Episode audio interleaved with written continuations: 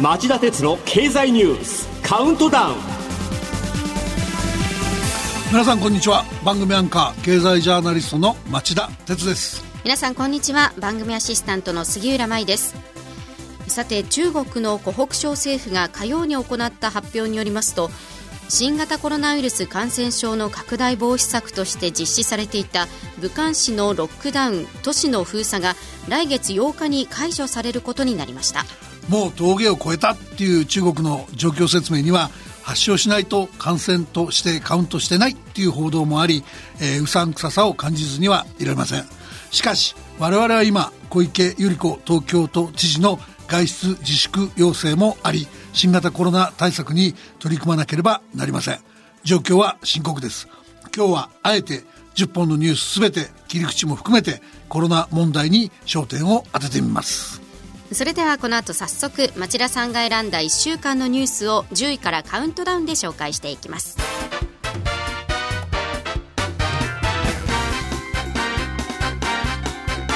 町田鉄の経済ニュースカウントダウン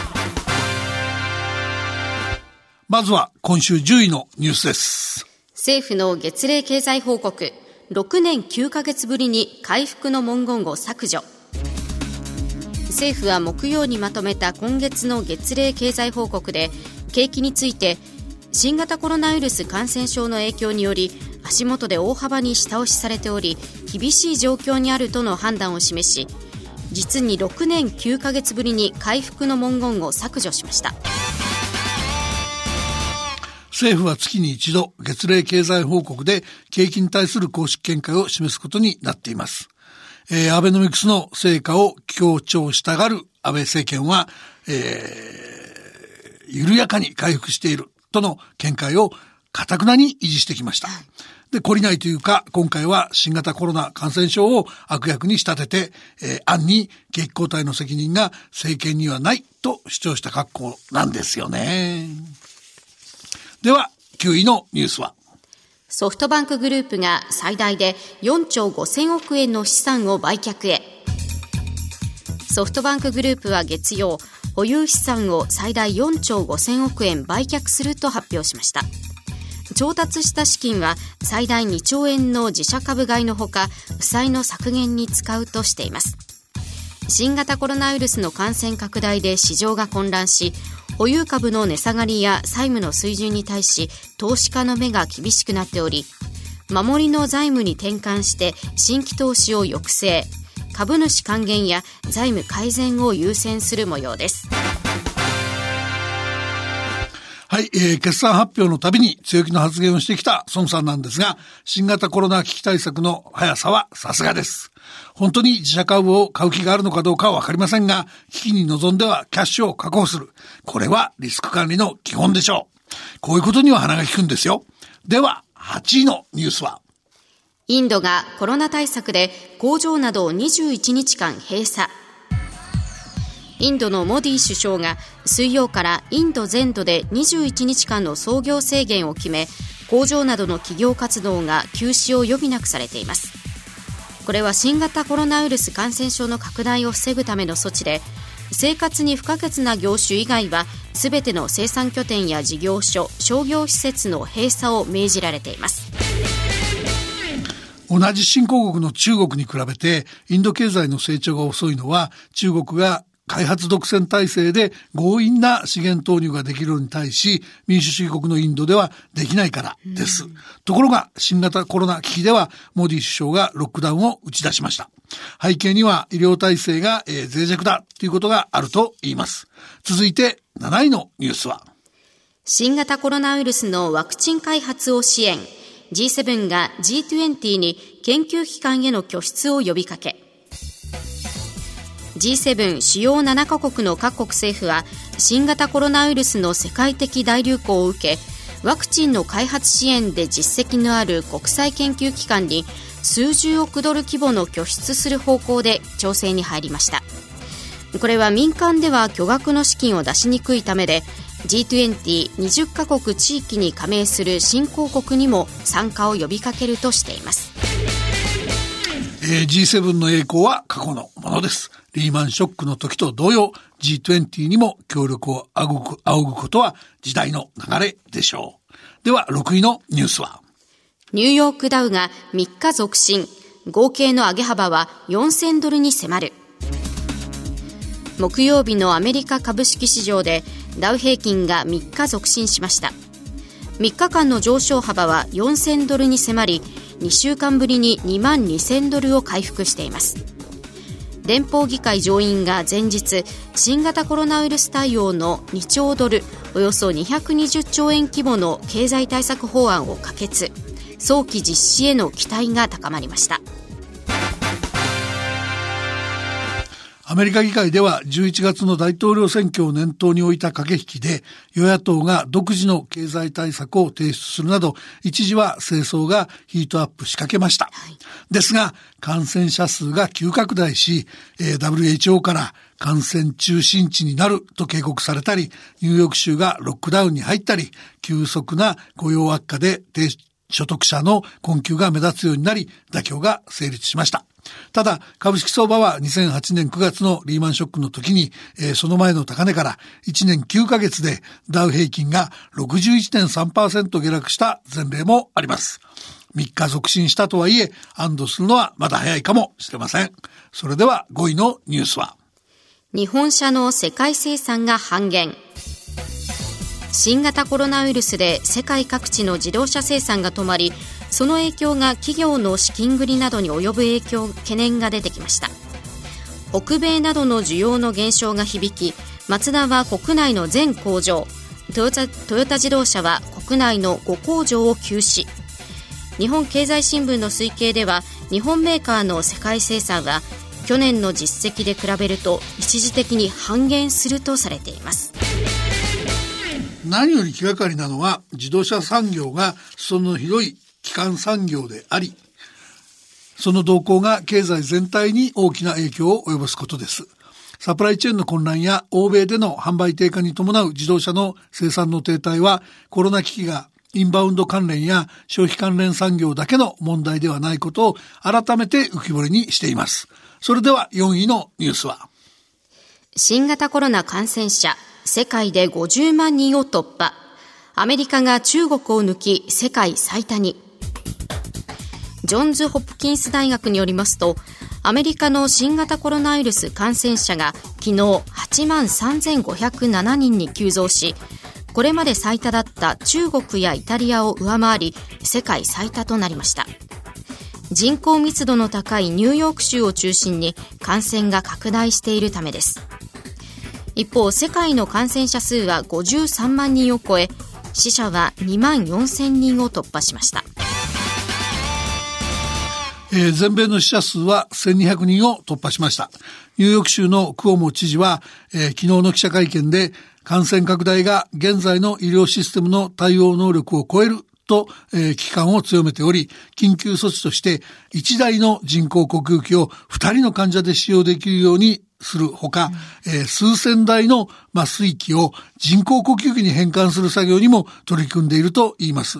医療機器やベッド数、医療関係者の不足はそれでも足りないということだとされてます。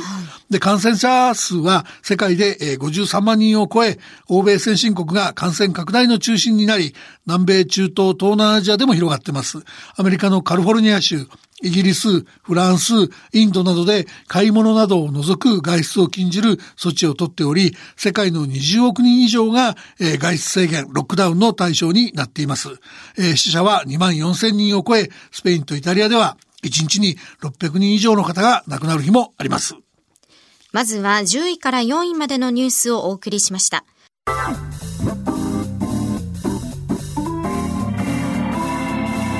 町田鉄の経済ニュースカウントダウン。では3位のニュースはこれです。東京オリンピック・パラリンピックが来年夏までに延期。安倍総理は火曜夜 IOC 国際オリンピック委員会のバッハ会長と電話で協議し今年の夏に開催の東京オリンピック・パラリンピックを1年程度延期することで合意し遅くとも来年夏までに開催することを確認しました。オリンピックの延期は史上初めてのことです。このニュースは夕方5時35分からの町田鉄の経済ニュース深掘りで政府と都にフリーハンドを与えてくれたのか、オーバーシュートの起戦を制したオリンピックの開催延期と題してこの間の状況を整理してみたいと思います。では第2位のニュースは。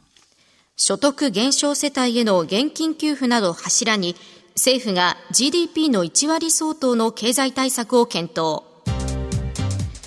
政府は新型コロナウイルスの感染拡大を受けた緊急経済対策で5月にも所得が大幅に減少した世帯に現金を給付する検討に入りました条件が当てはまる1世帯に20万円から30万円程度とする案が有力とのことです売上の急減が予想される飲食業や観光業に対しては割引券や商品券を発行して支える案が出ており経済対策の事業規模は名目 GDP 国内総生産の1割に当たる56兆円超えを目指すとしています。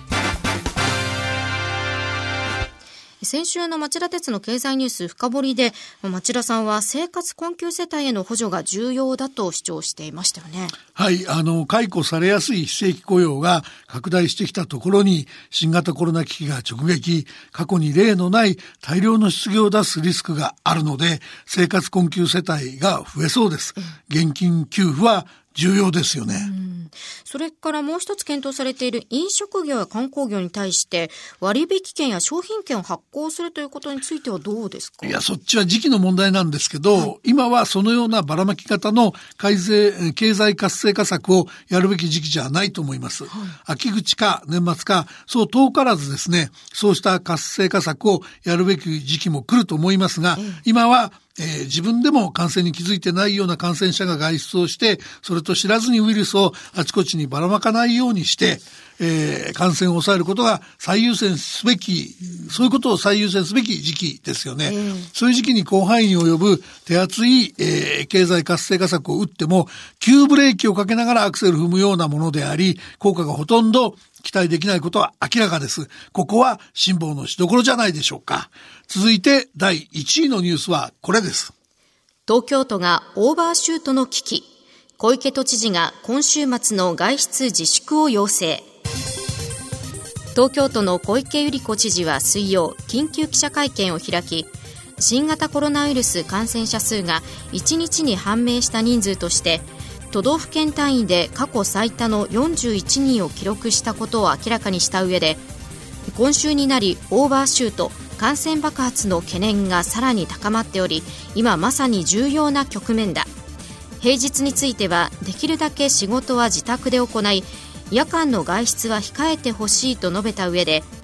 週末は急ぎでない外出はぜひとも控えていただくようお願いしたいと強調。特に今週末は不要不急の外出を控えるよう力説しました。まずは東京都内の感染者数の推移をまとめます。都内で感染が最初に確認されたのは1月24日で中国の武漢から旅行で東京を訪れていた男性でした。この男性を含めて1月に感染が確認されたのは3人でした。2月に入ると数人程度の感染が確認される日が出るようになり、1ヶ月間で合計34人が確認されました。そして3月に入っても増減を繰り返していましたが、14日に初めて2桁の10人を記録。その後17日に12人、20日は11人で10人以上確認される日が相次ぎました。今週に入るとさらに増え、月曜日は16人、火曜日は17人、水曜日は一気に41人と急増、木曜日も47人となり、都内で確認された感染者は259人となりました。東京都では最近感染経路を追えない感染者が増加しています。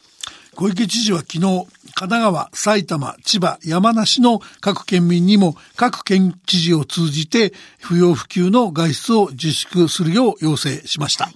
首都圏を網羅した、え、感染防止対策が講じられることになった格好なんです。一方、東京の都市封鎖については、今すぐということではないと早期実施を否定しました。しかし今回の要請は封鎖のテストケースになりうるし、強制されようがされまいが、関東の居住者は全員感染の拡大防止に協力する必要があるのは明らかになってますよね。以上、町田さんが選んだ10本のニュースをカウントダウンで紹介してきました。町田哲郎経済ニュースカウントダウンそれでは今週の放送後期をお願いします。はい、えー、新型コロナウイルスの発信源をめぐるアメリカと中国の、えー、醜い批判合戦が泥沼化してます。発端は中国外務省の張立憲報道官が3月の12日、新型コロナウイルスをアメリカ軍が中国に持ち込んだ可能性があるとツイッターに投稿したこと。で、これに対してポンペオ長官が、えー、中国政府高官との電話会談で責任をアメリカに転嫁していると猛反発。この日からトランプ大統領がウイルスをチャイニーズウイルスと呼ぶようになり、中国の事態公表が遅かったために世界が、えー、ツケを払ってると中国批判を繰り広げてきました。このチャイニーズウイルスという言葉言葉についてアメリカでもメディアが差別を助長すると批判的なんですがトランプさんは発生した場所の名前で呼ぶ必要があると正当化しています。で今週水曜日には G7 主要7カ国の外相テレビ会議後の、えー、記者会見でポンペオ長官が武漢ウイルスと呼び中国共産党は私たちの健康や生活にとって現実の脅威だと痛烈な批判を展開しました。これは中国も言われっぱなしではないですよね。はいあの中国はかねてウイルスが中国から拡散されたとの批判に神経を尖らせておりウイルスの発生源は特定されていないと主張。アメリカ軍の中国持ち込み説を、えー、流す一方で各国に医療物資を提供したり医療チームを派遣したりして支援国としての姿勢イメージをアピールしています。しかし新型コロナ感染危機は拡大の一途をたどっておりトランプ大統領を含め、えー、双方はもうここは子供じみた中傷合戦をやめてほしい。それによって国際関係の緊張を高めるっていうのをもうやめてほしい。僕は切にそう願います。この後5時35分からの町田鉄の経済ニュース深掘りは政府と都にフリーハンドを与えてくれたのかオーバーシュートの規制を制したオリンピックの開催延期と題してお伝えします。それでは5時35分に再びお耳にかかりましょう。さようなら